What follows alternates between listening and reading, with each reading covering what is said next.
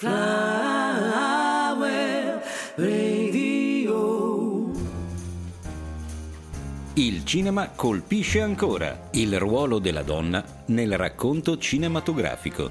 Un programma ideato e condotto da Michela Gorini. Cos'altro è riuscito a cogliere, signor Bond? Su di lei, signorina Lind? Beh, che la sua bellezza è un problema.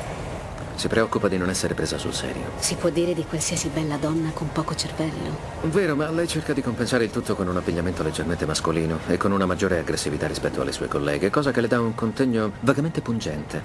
E paradossalmente le rende ancora meno probabile essere accettata e promossa dai suoi superiori maschi, che scambiano le sue insicurezze per arroganza. Bentornati cari amici, bentornati a un'altra puntata del Cinema Colpisce Ancora e sono felicissima di avere di nuovo ospite con noi il mitico Edoardo Saccone. Ciao Miki, ciao a tutti. Ed è tornato con noi il mitico Edo per procedere nel nostro viaggio alla scoperta delle Bond Girl. Nella puntata precedente abbiamo parlato di tutte le Bond Girl fino ai film di Pierce Brosnan. In questa puntata invece abbiamo deciso di concentrarci sulle figure femminili eh, nei film eh, della saga di James Bond con protagonista Daniel Craig. Perché, Edo l'abbiamo detto un po' già nella puntata precedente, perché in questi film la figura femminile, forse anche figli del periodo in cui sono stati eh, concepiti, creati e, e realizzati è molto più importante che negli altri, eh, nell'altra filmografia di, di Bond. Eh sì, adesso siamo in un'altra epoca, siamo nel 2000 fino al 2022 perché l'ultimissimo è recentissimo, è appena uscito, no? Time to Die, e i personaggi femminili assumono una centralità che non hanno mai avuto nei film di Bond, anzi diventano fino quasi ad essere delle controparti che hanno stes- lo stesso peso, soprattutto nell'ultimo. E si inizia però in un modo completamente diverso perché si inizia con una Bond Girl che è quella più importante in qualche modo nell'ultima serie di Bond, negli ultimi cinque film con Daniel Craig, che è Eva Green. Che verrà poi ripresa anche in, nei film successivi questo Esatto. personaggio, nonostante lei muoia in questo eh, episodio che è appunto Casino Royale, che se non sbaglio è il primo dei libri di James Eh, Bond. sì, sì, sì. Quindi si fa un passo indietro, no? Si parte dall'inizio. Certo, perché siamo nel 2006, Bond l'abbiamo detto nell'ultimo episodio, nel 2000 era praticamente finito. Era un personaggio che non riusciva più a stare al passo coi tempi, un personaggio che rappresentava l'antichità eh, quasi medievale in qualche modo, in certe caratterizzazioni, che sono quelle caratterizzazioni che a me affascinano no, del personaggio. Però eh, c'era bisogno di una trasformazione, di una trasformazione radicale e si cerca un nuovo attore. Se ti ricordi, siamo nel 2006, deve uscire Casino Royale e fa scandalo la scelta di Daniel Craig perché Craig è biondo. Sì, è vero, ne fecero. Poi non era ab- ancora così famoso prima dei, dei James Bond, eh. aveva sicuramente lavorato, però non era diventato un personaggio così importante, no? Sì. Grazie a James Bond, Daniel Craig, a parte secondo me rimpinguare il suo conto corrente, assumerà una veramente anche il personaggio di James Bond cambierà molto, nel senso che prima eravamo abituati a Roger Moore, a Sean Connery, a Pierce Brosnan, qui abbiamo una figura completamente diversa, anche secondo me a livello umano, no? Si, si dice È un che po' più rude anche. sì, si dice che abbia risentito tanto di Jason Bourne, l'ultimo James Bond. Ah, sì, è- perché viene prima la saga dei, dei Bourne. dei prima di- Bourne, sì. dei Bourne interpretato da Matt Damon e infatti sembra pure più americano questo Bond, ha perso un po' il contatto con le sue radici, no? con le Sì, origini sì, del sì. personaggio. Cioè, tra l'altro, una cosa che eh, io noto in questa saga è che fa tendenzialmente molti più casini che nelle saghe precedenti, no? Cioè, spacca tutto, voglio dire, non, non si contiene, è abbastanza eh, un po' una- un americano che è un elefante in una cristalleria, no? Sì, sì, ma hai detto bene, cambia la, la costruzione psicologica del personaggio. Bond è un personaggio infallibile, storicamente, non sbaglia. Non sbaglia mai, è sempre perfetto, è sempre a modo. Sai come diceva Hemingway, de- il coraggio, eh, grazia sotto pressione. no? E Bond storicamente rappresenta questo concetto, Bond è, è sempre a posto, c'è lui che esce nella prima scena di GoldenEye dall'acqua ed è, e sotto la tuta il, il completo, lo smoking perfetto, no? e Bond era questa cosa qui. Craig invece è un Bond crepuscolare, è un Bond vecchio, intanto, è un Bond che soffre, che ha un passato traumatico e che, che, si trova in difficoltà nelle situazioni che vive, nella, nelle situazioni action, quando deve combattere ed è fisicamente stanco, vecchio, distrutto, ma anche psicologicamente ha qualche crepa di troppo. Ecco, questi sono elementi che portano alla modernità, che portano alla contemporaneità e ovviamente la figura femminile non fa di meno, non può non aggiornarsi e si aggiorna. Si aggiorna soprattutto non tanto la figura che emerge, non, non, non, tanto i personaggi femminili sono diversi dal solito, ma il ruolo che hanno all'interno di questi film sono diversi. Sì, partiamo proprio con Casino Royale. Casino Royale abbiamo um, Eva Green che interpreta Vesper Lind, tra l'altro anche qui Eva Green in un ruolo che eh, non è la Bond Girl classica perché non è, eh, è un personaggio tra l'altro psicologicamente eh, molto ritratto, verrà ritratto qui ma verrà ritratto anche nei, nei capitoli successivi, si dà molto risalto a Vesperlin. In particolare eh, ha un passato anche lei traumatico. Eh, ricordiamo che non è chiaro il suo ruolo, nel senso che sembrerebbe l'alleata di James Bond, ma poi lo tradirà e in particolare lo tradirà perché il suo grande amore viene appunto rapito da questa organizzazione che è la Spectres e lo scopriremo nei capitoli successivi e eh, anche lei Eva Green ha un passato d'attrice molto diverso, no? nel senso che tra le Bond Girl è un po' come la scelta di Sophie Marceau che abbiamo citato nella puntata precedente. Eh, Eva Green la ricordiamo per The Dreamers di Bertolucci, forse il ruolo che le ha dato la popolarità eh, quindi un, un, ruolo veramente molto diverso. Da, anche lei, tra l'altro, è poco inglese, no? a parte che è americana come attrice, però ha poco le movenze in, e le fattezze inglesi. Ricordiamo che lei, però, è una funzionaria del Ministero del Tesoro inglese. Mm-hmm. Sì, beh, Eva Green hai detto benissimo te, è diventata famosa con The Dreamers e questo dice già tanto perché insomma scelta sì, un a film giovanissima di nicchia, raccomodiamo, di Bertolucci eh. che parla della rivoluzione sessuale dove fa questo personaggio un po' sopra le righe no? l'intellettuale radical chic eh, con questo rapporto morboso col fratello quindi veramente fuori da qualunque logica bondiana ecco. sì, tranne che per un aspetto la sessualizzazione un'attrice che è stata scelta inizialmente da Bertolucci proprio per questo, perché fisicamente ha una presenza scenica molto sensuale e Bond ovviamente alla sessualità è, sempre interessato, questo non c'è dubbio, quindi inizialmente se da una parte l'attrice sembra provenire da un mondo completamente diverso che è quello del cinema autoriale e poi invece si muove in questi anni, da qui in avanti in realtà, perché questo è un film che cambia abbastanza la sua carriera verso ruoli da femme fatale, ecco troviamo anche eh, sicuramente un'attrice che si adatta molto bene fisicamente ad essere l'oggetto amoroso del, del nostro nuovo Bond. E, però c'è sicuramente una caratterizzazione anche più, più, complessa rispetto ai film precedenti, dovuta sì ovviamente a questo gioco che lei vive di, di incontro e scontro con Bond. Ed è importante il personaggio perché ritorna costantemente nei film successivi. Anche perché lei morirà, diciamo, a causa di Bond, però Bond non sarà in grado di salvarla. Esatto. E eh, però ricordiamo che Bond si innamorerà tantissimo di lei, no? Vivranno questo momento idilliaco anche abbastanza insopportabile nel film. Molto essere... passionale. Sì, abbastanza insopportabile, ripeto, eh, perché non so se l'hai mai visto, ma c'è una serie su Netflix che si chiama Attack of the Hollywood Cliché che è molto divertente, parla dei cliché di Hollywood e uno dei cliché tremendi è il sesso nei film, no? Ti immagini questi corpi scultorei che fanno sesso in una maniera sempre meravigliosa, eccetera, quando a metà delle volte non è così. E qua ci sono questi momenti di passione che, vabbè, lasciamo perdere. Però anche qui eh, lui non riuscirà a salvarla e sarà un motivo per cui Bond nel capitolo successivo scompare, no? non lo troviamo per tanti anni. Eh, viene citata questa cosa che lui era innamorato di lei, non riesce ad andare avanti per questa cosa. Però anche qui lei è narratrice attiva. Ricordiamo che è narratrice attiva, ovviamente sempre all'ombra della figura di Bond. Eh, però qui abbiamo veramente dei personaggi femminili, abbiamo M che come abbiamo detto nella puntata precedente, interpretata da Judy Dench, che è il palo nel non diciamo dove di Bond, perché costantemente lo rimprovera dei casini che fa, come hai detto tu nella puntata precedente, la figura materna, no?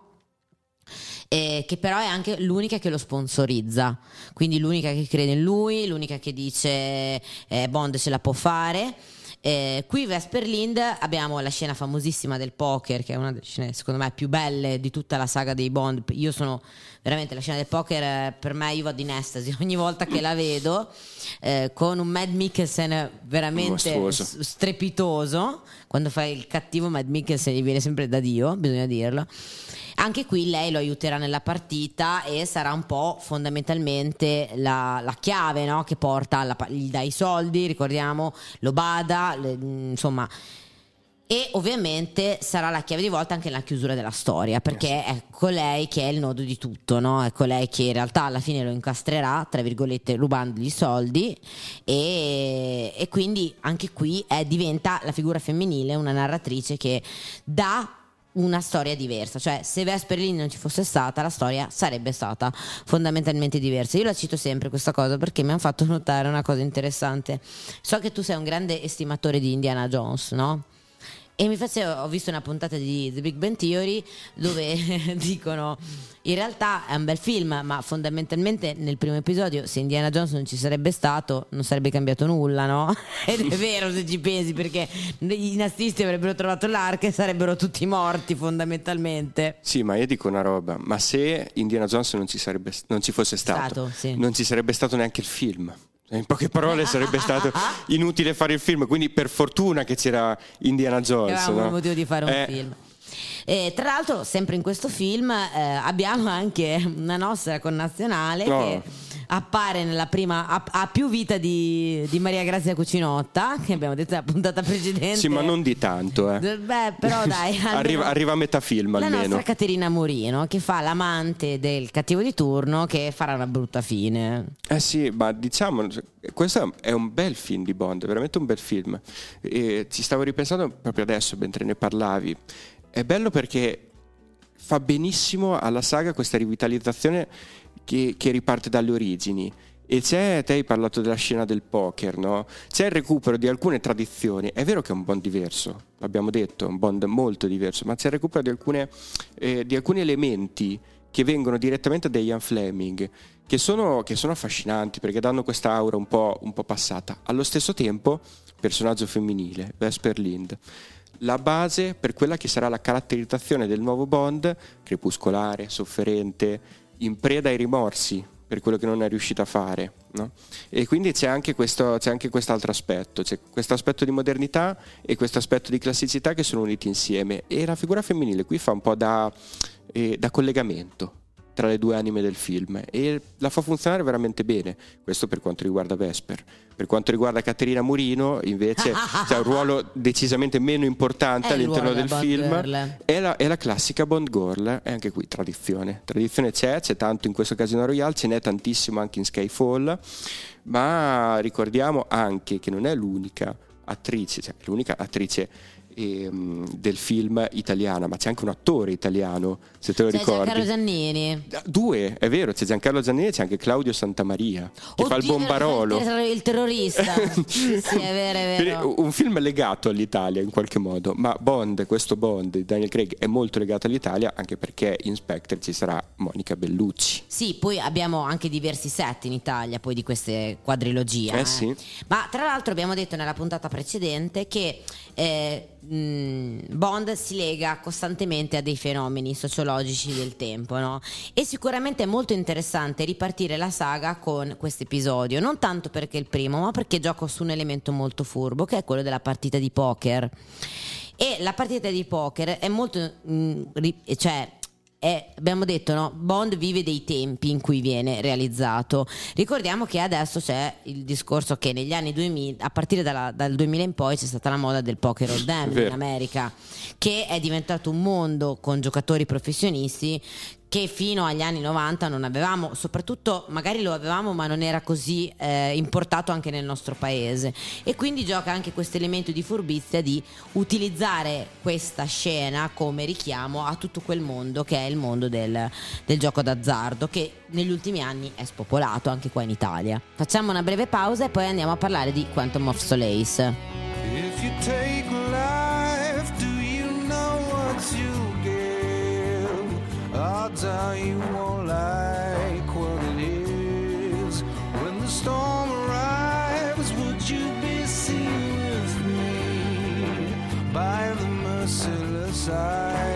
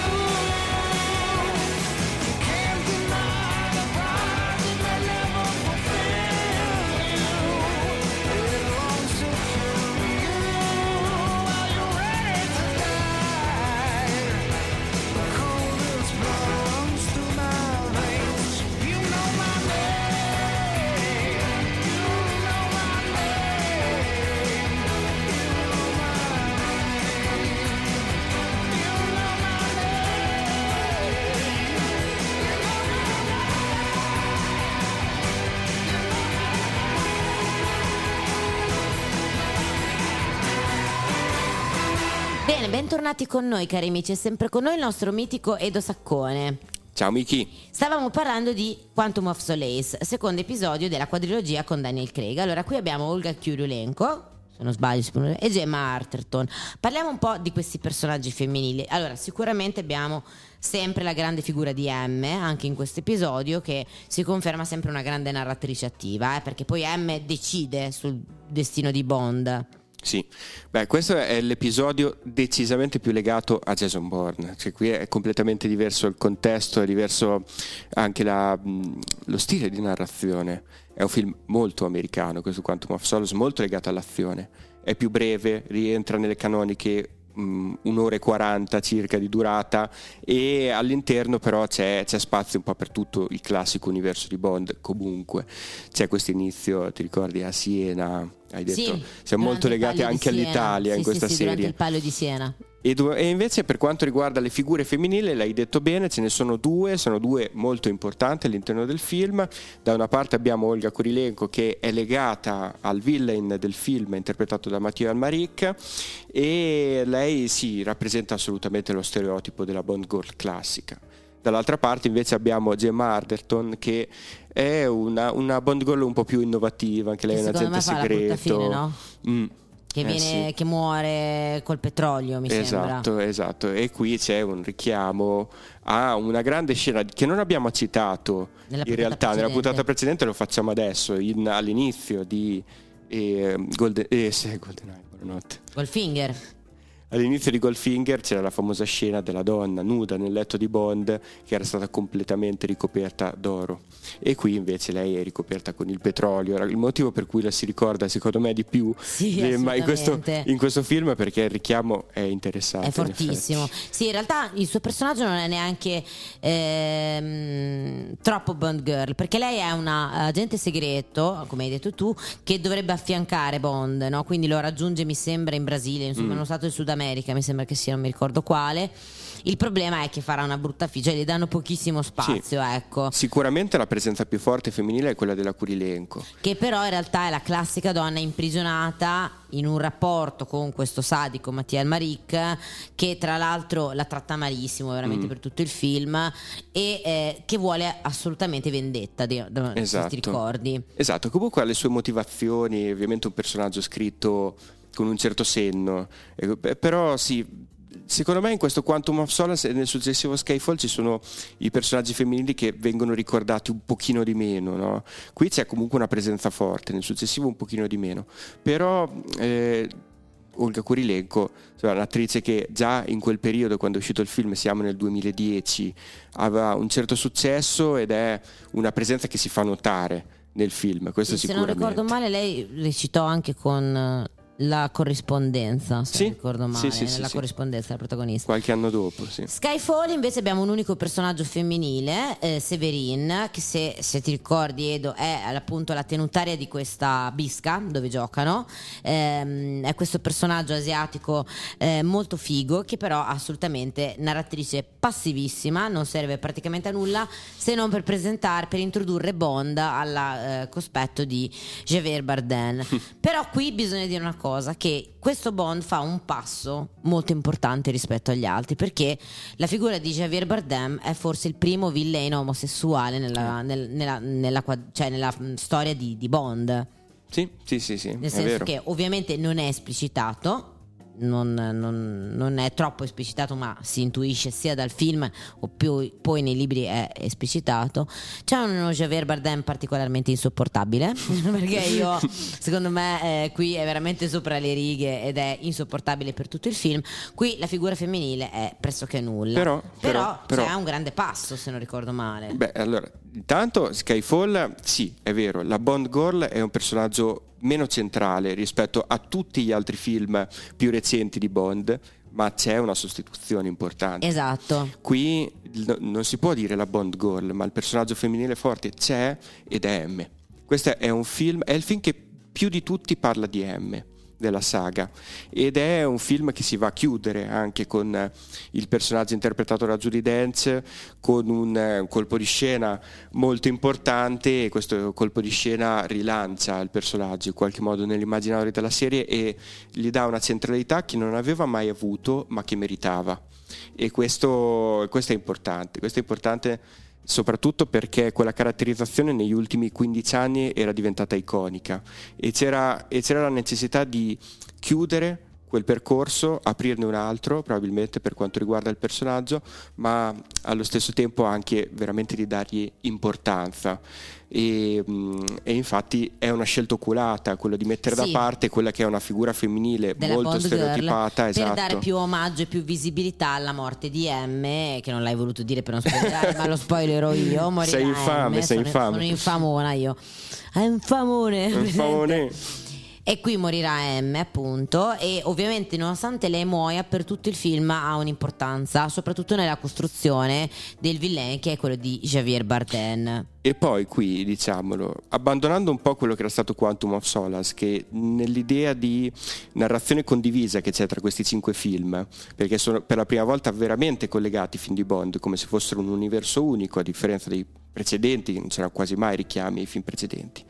Qui ehm, Bond è ancora molto sofferente per la morte di Vesper Lind e quindi non si rifà non si riprende ancora totalmente e anche per questo manca una presenza femminile così forte tra le donne che James Bond si potrebbe e si vorrebbe fare Perché qui non se le vuole fare le donne. Qui Bond ancora non ci pensa proprio, dice no, no, io sto, io sto bene così, ho già sofferto abbastanza, no? Questa è una scelta Sì, interessante. però una. Bottarella Severini gliela dà, Sì, eh. sì, sì, quello sì, non sì. ci facciamo mancare mai.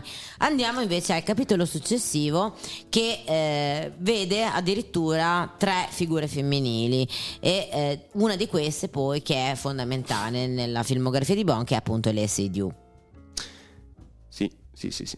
Beh, Quindi eh, andiamo a Spectre, abbiamo appunto Leslie Dew, la nostra grande Monica Bellucci. esatto, lo volevo dire. Esatto, sapevo che lo stavi per dire, e Stephanie Sigman, che io non mi ricordo sinceramente che Sì, ruolo faccia. ruolo secondario, però eh, qui si ricorda, sì, Lea Seydoux perché ritornerà, ritornerà questa volta non da morta ma da viva in No Time to Die Sì. e avrà un ruolo centralissimo, dopo ne parliamo. Ma anche qui ha già un ruolo molto importante, eh? Ma anche Monica Bellucci per poco, per poco tempo nel minutaggio, però si ricorda, si ricorda perché è la più anziana delle Bond Girl in tutta la storia di James Bond, ma viene scelta perché nonostante l'età ha ancora una fisicità, una presenza scenica, una bellezza mediterranea che insomma, dai, chi è che se lo ricorda? Come fai a dimenticartela Monica Bellucci? Purtroppo non la dimentichiamo. Comunque, fa la parte di questo agente segreto italiano, se non ricordo male. è non- Lei è un, è- ma- lui è un massone, mi sembra. Lei è la moglie di un membro della Spectre, che, che è è questa- stato ucciso da Bond e lei sta per essere uccisa perché ormai è inutile, conosce troppi segreti, ma arriva James Bond e ovviamente la salva e ovviamente fanno anche sesso. Sesso, assolutamente. Eh, io mi ricordo la scena di lei al cimitero, ce l'ho stampata nella memoria e dentro me ho pensato non fate mai andare una belluccia al cimitero mai più, vi prego, salvateci da questa brutta scena. Però qui abbiamo la grande Leia Seydoux, grandissima attrice tra l'altro, eh, che fa la figlia di questo scienziato membro della Spectre, giusto? Esatto. e eh, viene introdotta in un modo abbastanza marginale, nel senso che non viene introdotta subito, viene introdotta se non ricordo male quasi a metà del film addirittura. Viene introdotto prima il padre di lei che se non ricordo male muore, Esatto. si avvelena se non ricordo male. Come sempre. E, eh, e lei invece avrà un ruolo fondamentale in questo film una volta introdotta perché è la chiave poi che serve a Bond no? per arrivare alla Spectre. È la chiave che serve a Bond per arrivare alla Spectre, ma anche la chiave che serve a Bond, a Bond per riprendersi dalla morte ormai eh, distruttiva di Vesper. Perché Ed solo è- grazie, grazie a, a questa Madeleine interpretata da Alia Seydoux che lui riesce finalmente a ritrovare una serenità qui e in No Time to Die. Tra l'altro, a cavallo tra i due film. Anche lei, se non ricordo male, mi sembra sia una psicologa. Sì, è una sci- psicologa. sì, è una scienziata anche lei, quindi una- una- un personaggio ehm, dotato di un'autonomia, cioè dotato di un'autonomia, perdonatemi, con eh, un, un percorso scientifico dietro. Eh, è un personaggio, tra l'altro, che eh, anche lei caratterizzato fortemente psicologicamente, no? perché figlia di questo scienziato con un passato abbastanza burrascoso con rapporti col padre, per tanti anni tenuta nasco- vi- vissuta fondamentalmente nascondendosi per mh, evitare che Aspecta arrivasse a lei, ehm, molto anche intraprendente nei confronti di Bond, cioè io mi ricordo molto bene la scena del loro primo incontro, no? lo tiene molto a bada, lo tiene molto lontano, non si fida e forse ha una delle cose che la contraddistinguono rispetto a tutte le altre Bond Girl, no? Beh, la, forze- la forte presenza psicologica di, di questo personaggio, a differenza di tante. personalità anche. Sì, sì, sì, a differenza di tante Bond Girl che erano state eh, delle donne d'azione. Qui invece abbiamo una, una psicologa che controlla mentalmente Bond. E questo è, è l'elemento principale che permette a Bond di innamorarsi di lei. Perché Bond ha bisogno di qualcuno che lo, lo sovrasti non più fisicamente come poteva essere negli anni 60, 70, 80, no? ma ha bisogno di qualcuno che lo prenda psicologicamente, non può che non essere una psicologa. Tra l'altro una psicologa dal nome molto prustiano, stavo, stavo riflettendo, si chiama Madeleine Stone, Stowe, come mm, Swan, Madeleine Swan, un po' come no? la ricerca del tempo perduto, la Madeleine e, e Swan il personaggio principale del film. Com'è possibile questa cosa? Questi momenti poetici di Saccone rimarranno Cosa- nella storia come lacrime nella pioggia, citando Blade Runner. Ma cosa ci, av- cosa ci avranno voluto dire? No, Vabbè. allora in realtà a me una cosa che mi fa molto incazzare è che lei sia una psicologa e qui torna un po' la grande tematica che a me mi fa incazzare, che è la sindrome della croce rossina, no? L'uomo, la donna che deve prendersi cura dell'uomo. Cioè, non è un caso che l'unica donna fondamentalmente che riuscirà in qualche modo ad avere una relazione, perché io non oso neanche dire conquistare, perché è una cosa assolutamente antifemminista, che riuscirà ad avere una relazione duratura nel tempo senza morire, è una psicologa della serie pigliati sto uomo e pigliati pure i suoi problemi. Ma sto cazzo, cioè quindi è una cosa assolutamente...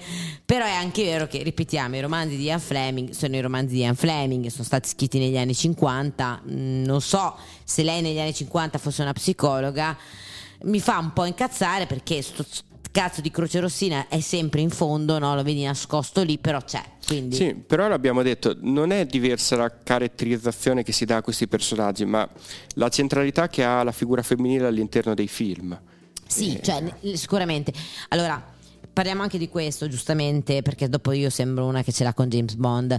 Eh, qui Madeleine e anche e soprattutto lo vedremo in No Time to Die ha un ruolo centrale, no? È il nodo della storia, cioè senza di lei Bond non riuscirebbe a chiuderla questa, questa partita. E sicuramente, eh, però ecco, per quanto lei sia la chiave risolutiva, ha una sua identità che nasce prima di Bond e andrà oltre Bond, perché in No Time to Die avremo un ulteriore approfondimento del suo personaggio, un'ulteriore svolta, che adesso vedremo, però ecco, sicuramente la centralità della figura è molto diversa rispetto a tutti gli altri capitoli di, di Bond. Sì, Fa- prima di passare all'ultimo episodio, che come ha detto qualcuno uscendo dal cinema ha, con- no? ha sa- consacrato la figura di Bond, non sarà mai più un Bond come lui. come ha detto. è veramente stato il miglior James Bond. Facciamo una breve pausa. This is the end. Hold your breath and count to ten. Feel the earth move then hear my heart burst again. For this is the end. I've drowned and dreamt this moment.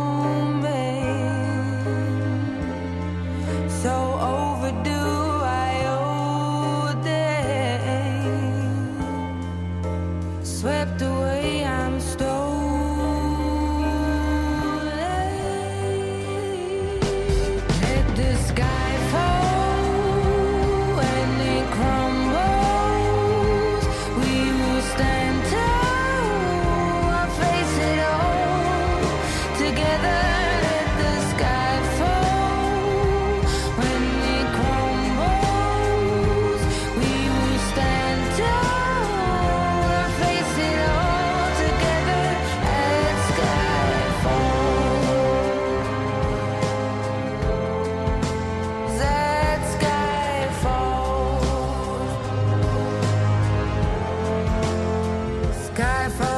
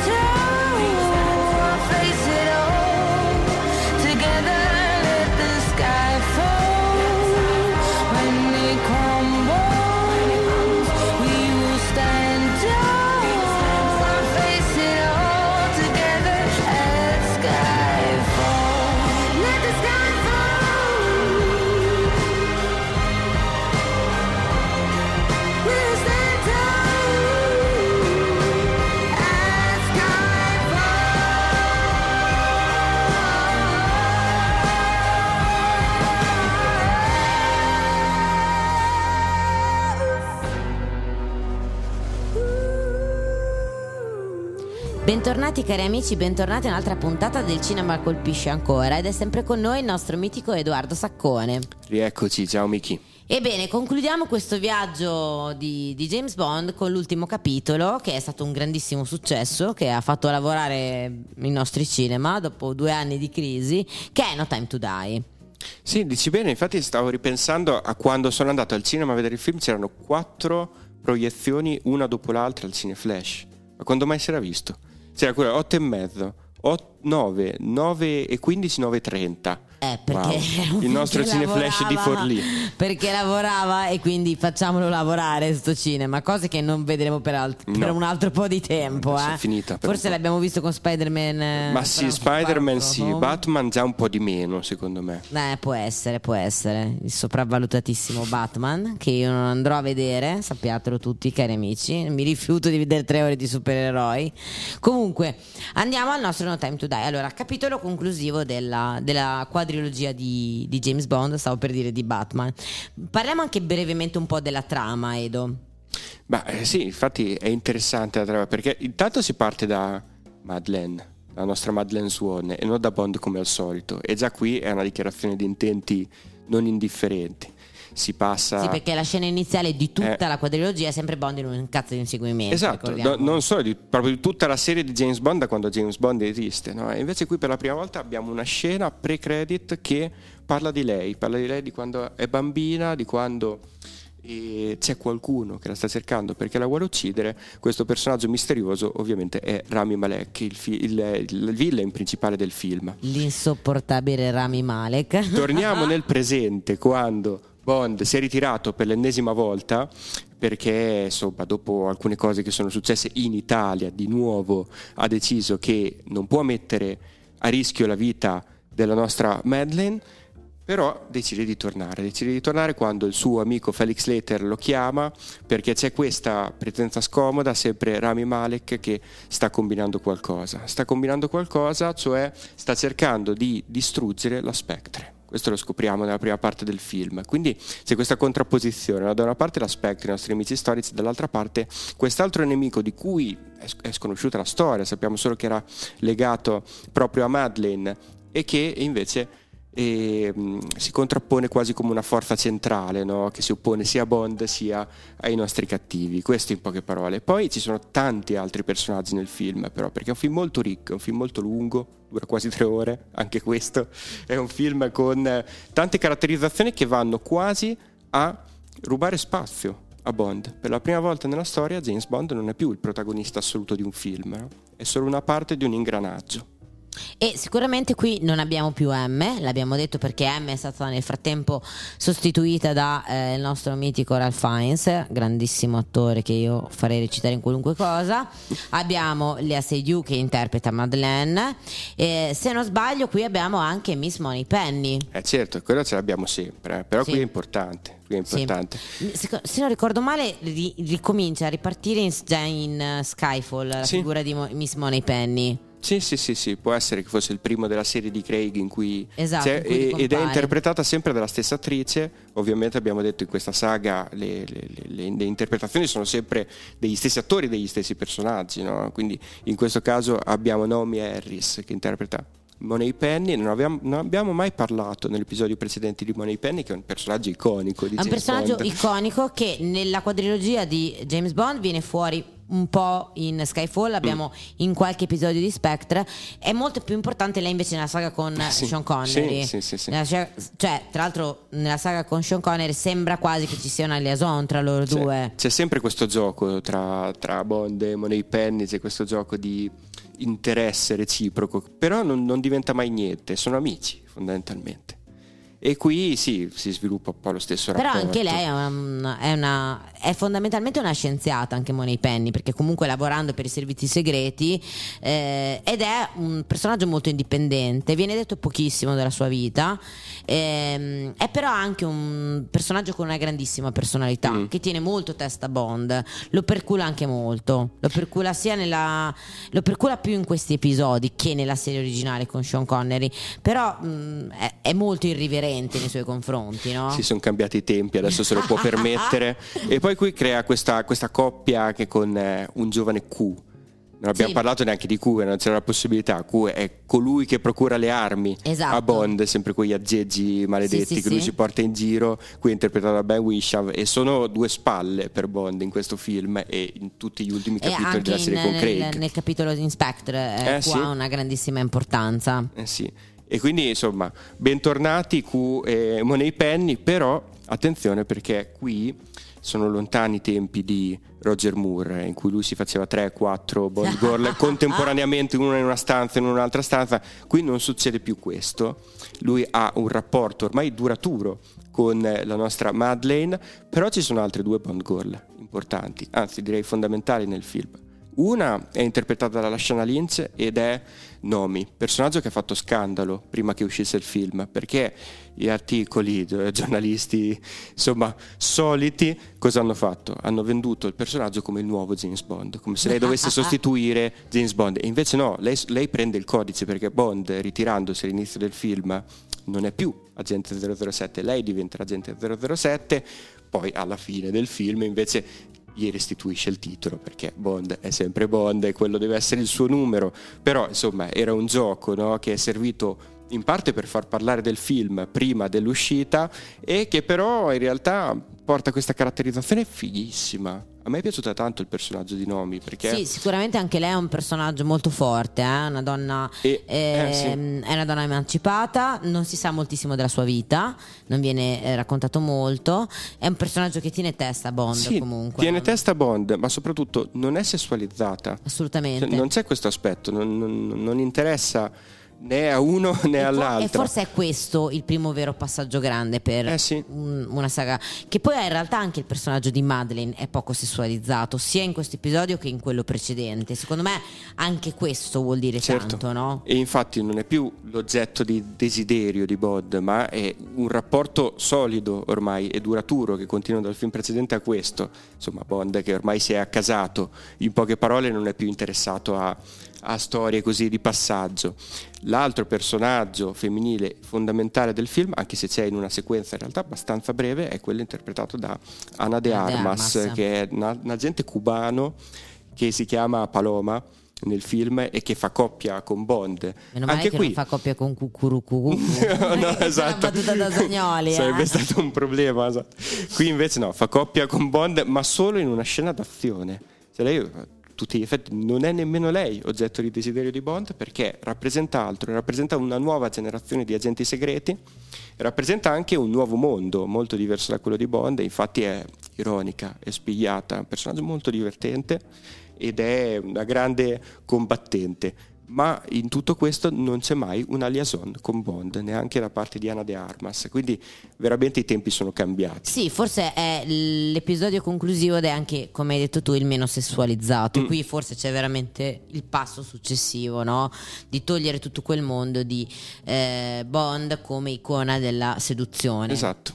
Ormai Bond è è vecchio, ormai Eh, Bond si ecco, deve è anche- ritirare. secondo me è anche quello che ha inciso Ormai, ormai Bond deve fare figli, diciamolo, e, e sì, ha solo un rapporto ed è un rapporto Ecco, che dura per diciamolo tutto il solo film. di Bond che deve fare figli, eh. non diciamo che sono un personaggio femminile, se no ti tiro giù tutti i denti.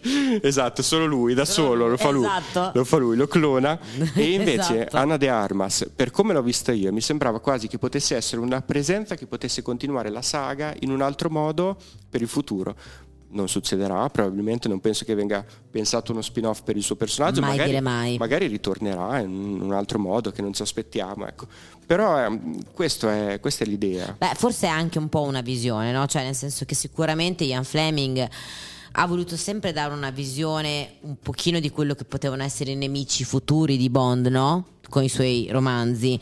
E i film, abbiamo detto, sono figli del loro tempo, quindi ritraggono una situazione politica, una situazione culturale, che sia la rivoluzione sessuale degli anni 60 o il periodo di benessere reganiano degli anni 80 o gli anni 90. Sicuramente questo gruppo di, eh, eh, di combattenti forse vuole essere, no? Forse è questo che arriverà. Eh sì, ma sai cosa? Io chiuderei così il discorso.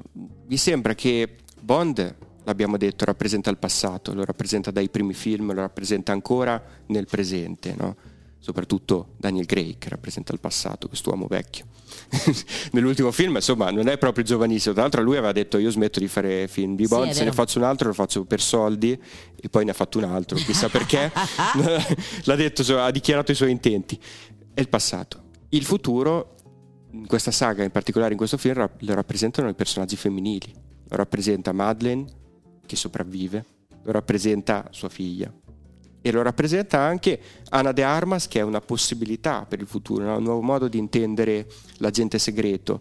E ovviamente Nomi, che è 007 al posto suo, quindi insomma più futuro di così. E, mm, e mi sembra un bel modo di vedere la cosa, mi sembra giusto e mi sembra una riabilitazione che è necessaria. Sì, sì, diciamo che abbiamo aperto le nostre due puntate dicendo no, eh, se qualcuno che Bond veniva sedotto da una ragazza che correva più veloce di lui, adesso speriamo che rimanga solo la ragazza che corre più veloce di lui, eh, perché Bond è insomma un po' vecchiotto, un po' come il cinema patriarcale. Bene, con questa polemica chiudiamo la nostra puntata. Io ringrazio tantissimo il nostro Edo di essere tornato con noi Grazie a te, Miki. e ci ritroveremo in un'altra puntata speciale, Join Casaba.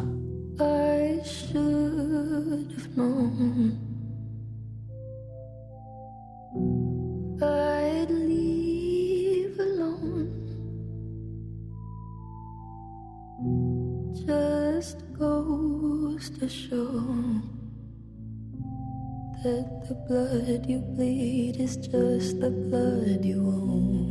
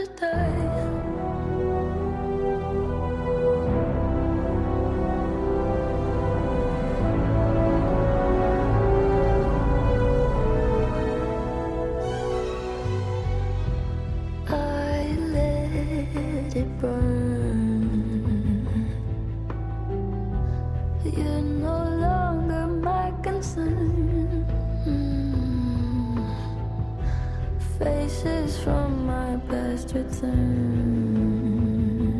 Another lesson yet